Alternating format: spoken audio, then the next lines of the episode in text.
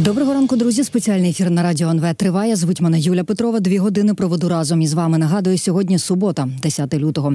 Не у Харкові шахеди влучили в автозаправну станцію. Постраждали, загинули семеро людей.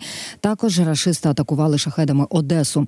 У Росії кажуть, що збили три ударні безпілотники на Брянщині. Ну а у Сполучених Штатах просунули питання фінансування для України. Сенат проголосував за розгляд законопроекту. Тепер триватимуть дебати. Про це це будемо говорити в нашому ефірі. Ну а розпочнемо із ситуації на фронтах із нинішньої шахедної атаки України. Ну і з тих нових призначень у збройних силах України, яких ми дочекалися. І зараз на прямий зв'язок зі студією виходить мій перший гість. Це Денис Попович, військовий оглядач. Пане Денисе, доброго ранку. Слава Україні. Героям слава. Тож розпочнемо із нинішньої шахедної атаки. Українські захисники ліквідували 23 шахеди із 31 запущеного. Звітують повітряні сили. Що маємо про неї знати? Поясніть, будь ласка. Ну і знаємо, що найбільше від цієї атаки постраждали Харків і Одеса. Чому саме ці міста обрали рашисти? Ну по Одесі, по Одесі, очевидно, били по зерновій інфраструктурі. Ну от знову ж таки завдавалося удару. Дуже була дуже така м, велика повітряна тривога. Кілька годин вона тривала. От, е, навіть більше шести годин. Е, Причому е, причому там е, два етапи було. Е, Дві волни, дві хвилі такі йшли. Ну, Чому саме так, це ще е, треба проаналізувати, і треба подивитися, чому саме так. Але там, очевидно, вони знову ж таки завдавали удари по зерновій інфраструктурі. У відповідь на ті удари, які завдавалися, ми ці удари не визнавали, але вони завдавалися по е, нафтопереробним е, заводам е, на території Російської Федерації.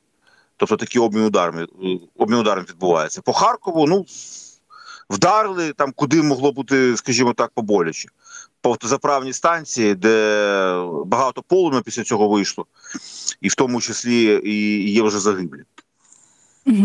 Дякую, що пояснили. Дякую. І зараз е, аналітики кажуть про те, що менше е, менше ворожих е, шахедів на, на жаль стали збивати в Україні. Чому таке відбувається? Чи можете ви пояснити? От зараз також бачимо статистику з 31 запущеного 23 вдалося збити. Чому так? Ну тому що вони зараз обирають такі маршрути, щоб е, обійти дії мобільних груп. Тобто мобільні групи зараз є основним засобом боротьби з цими шахедами. Я маю на увазі оці от хлопці на пікапах з кулеметами. Можливо, хтось їх бачив ну, е, вживу, але якщо не бачили, то дуже багато світлин з їх е, з їхньою роботою. То обираються такі маршрути, де е, вони не можуть діяти. Ну я кажу в загальному, скажімо так, вимірі по всій території України. Ну, от. Летять шахеди над болотами, над лісами, коли куди цей пікап не заїде просто. Він там застрягне там чи не доїде, і через це е, ці мобільні групи е, е, не можуть ефективно працювати. Тобто ворог обирає, обирає такі тактики, які дозволяють їм долітати до тих цілей, які вони для себе обрали. Угу.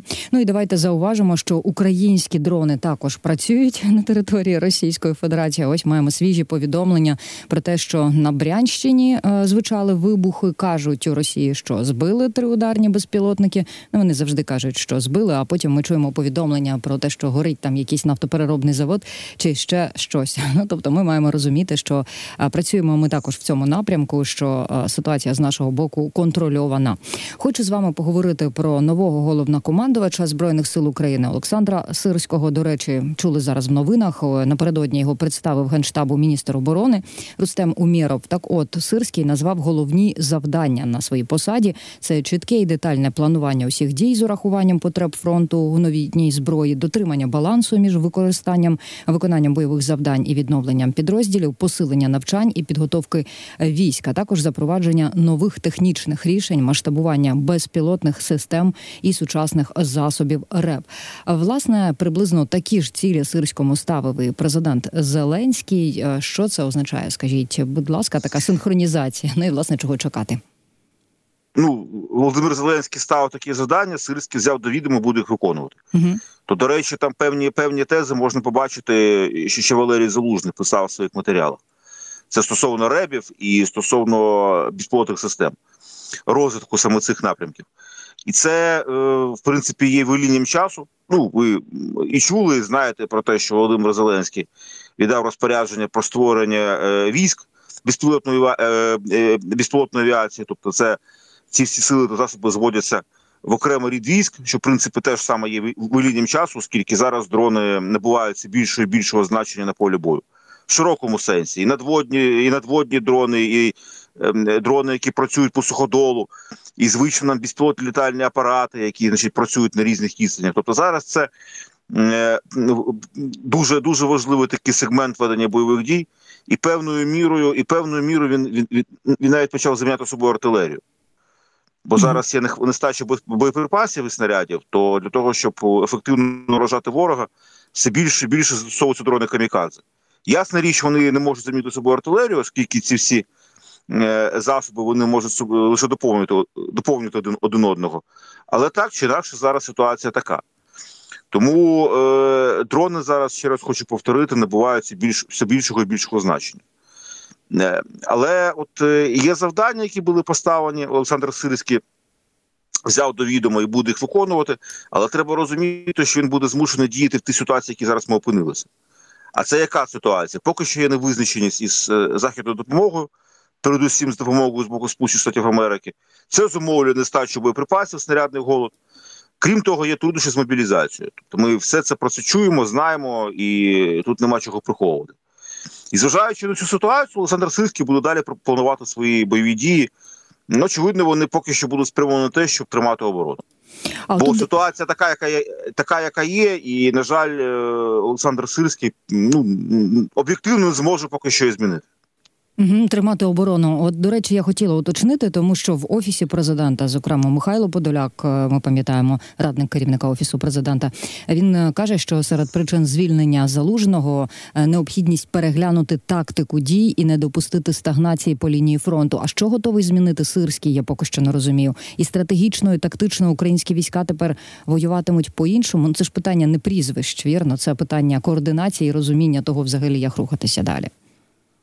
Ну, Це питання не прізвище, тут з вами е, повністю погоджуюсь. І це питання ситуації, в якій опинилася Україна. Якщо немає боєприпасів і немає можливості їх поповнювати, то тоді е, ну, треба таким чином і планувати бойові дії. Ну, от, Тобто, може бути якась асиметрія ведення бойових дій. От перед очима, перед очима в нас е, морський кейс, де з допомогою дронів вдалося задати поразки Чорноморському флоту. Ну, цілком очевидно, що буде якась асиметрія і введення сухопутних бойових дій. Можливо, там є якісь думки у Олександра Сирського для того, щоб виконати ці завдання. Знову ж таки, тут, тут буде багато що покладатися на дрони, оскільки це безконтактний засіб ведення війни, і він дозволяє економити боєприпаси, економити людське життя. Можливо, тут такі є думки.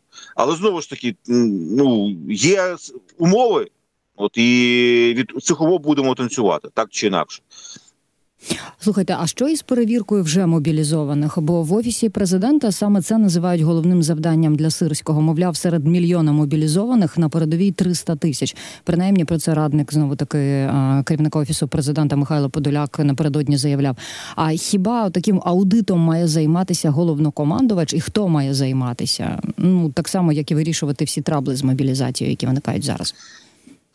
Ну, це не аудит. Е, є певні свідчення, отак, от в загальному, в загальних рисах можу сказати, що з великої кількості мобілізованих і взагалі людей, які були призвані на військову службу за мобілізацію, е, лише невеликий процент веде активні, ну скільки невеликий, незначна частина порівняно от з цією от е, загальною цифрою, значно менша частина, так скажемо, да веде реальні бойові дії, а велика маса людей там десь сидить або на другій лінії, або на третій лінії, або в тилу, і немає от тієї ротації. Хоча, от ми кажемо, що необхідна ротація, е, і треба мобілізовувати нових людей. Тут очевидно є заклик на те, щоб максимально е, максимально використовувати всіх тих, хто зараз знаходиться в лавах збройних сил України. Ну, така от ситуація приблизно. Слухайте, ну якщо ми вже з вами заговорили про мобілізацію, от насправді відтоді, як Сирський став головнокомандувачем, вона посилиться. Вже маємо дозвіл уряду на цілодобову роботу ТЦК. Наприклад, що це для нас має означати? Це така підготовка до хвилі охочих стати на облік після ухвалення відповідного закону. Ну що відбувається? Ну, ми чудово розуміємо, що ТЦК не буде працювати на вулицях цілодобово, оскільки є комендантська година. Мало хто мало хто буде з'являтися на вулицях після опівночі. Ми це чудово розуміємо. Це спрямовано на те, щоб швидше оброблювати інформацію. От, е, Ми знаємо про те, що попри те, що е, попри те, що е, зараз там кількість добровольців значно зменшилася, все одно є черги в ТЦК. Бо багато там хто оновлює дані так чи інакше, мобілізація так чи інакше триває, тобто людей е, е, закликають до лав Збройних сил України. В ТЦК дуже зараз це суттєві черги. Це теж не є таємницею. Це не добровольці, але це люди, які так чи інакше йдуть до ЦК там з певних, з певних, скажімо так, ні, може є і добровольці, не буду, не буду, скажімо так, так огульно це казати. Ну от, але е, так чи інакше черги є. Тому це, це, це треба якимось чином вирішувати, і зараз е, таким чином буде збільшена збільшений час для того, щоб ТЦК обробляли інформацію. Угу.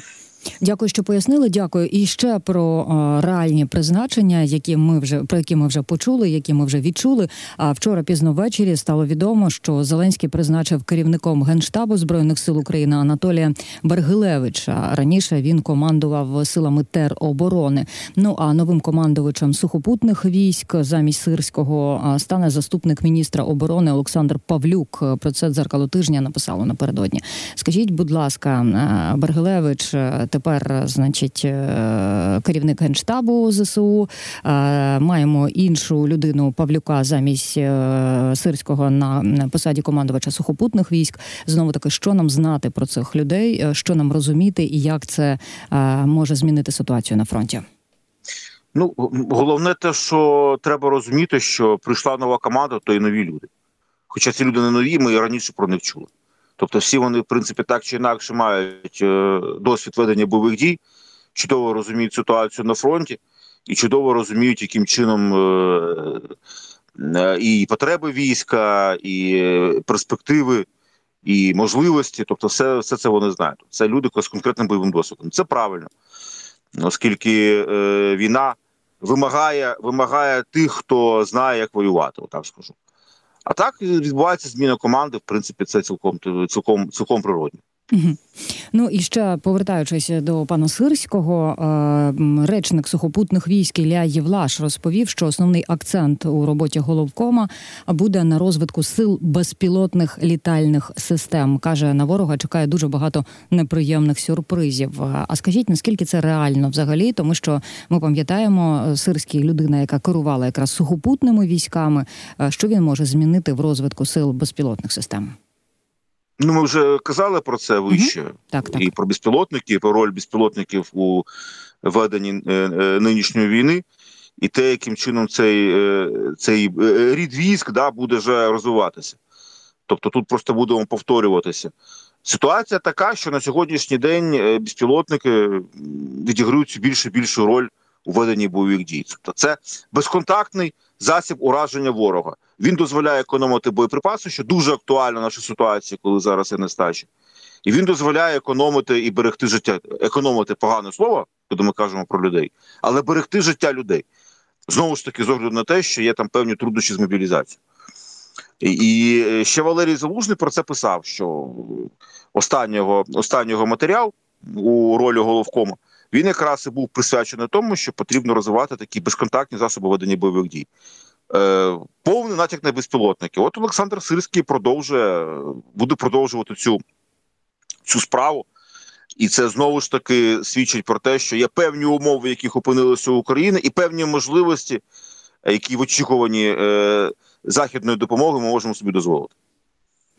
Окей, до речі, про західну допомогу і про F-16 для України під час навчань в Європі винищувачі F-16 перевершили очікування українських пілотів. Про це е, пілоти з позивним Фантом розповів голосу Америки. Сказав, що навчання йдуть за планом за кожну групу пілотів із техніками іде ну приблизно 6 місяців. І вони вже бачать великі перспективи з цими е, літаками. Видання також опублікувало фото Фантома на фоні F-16, який вже має українське маркування спілкування.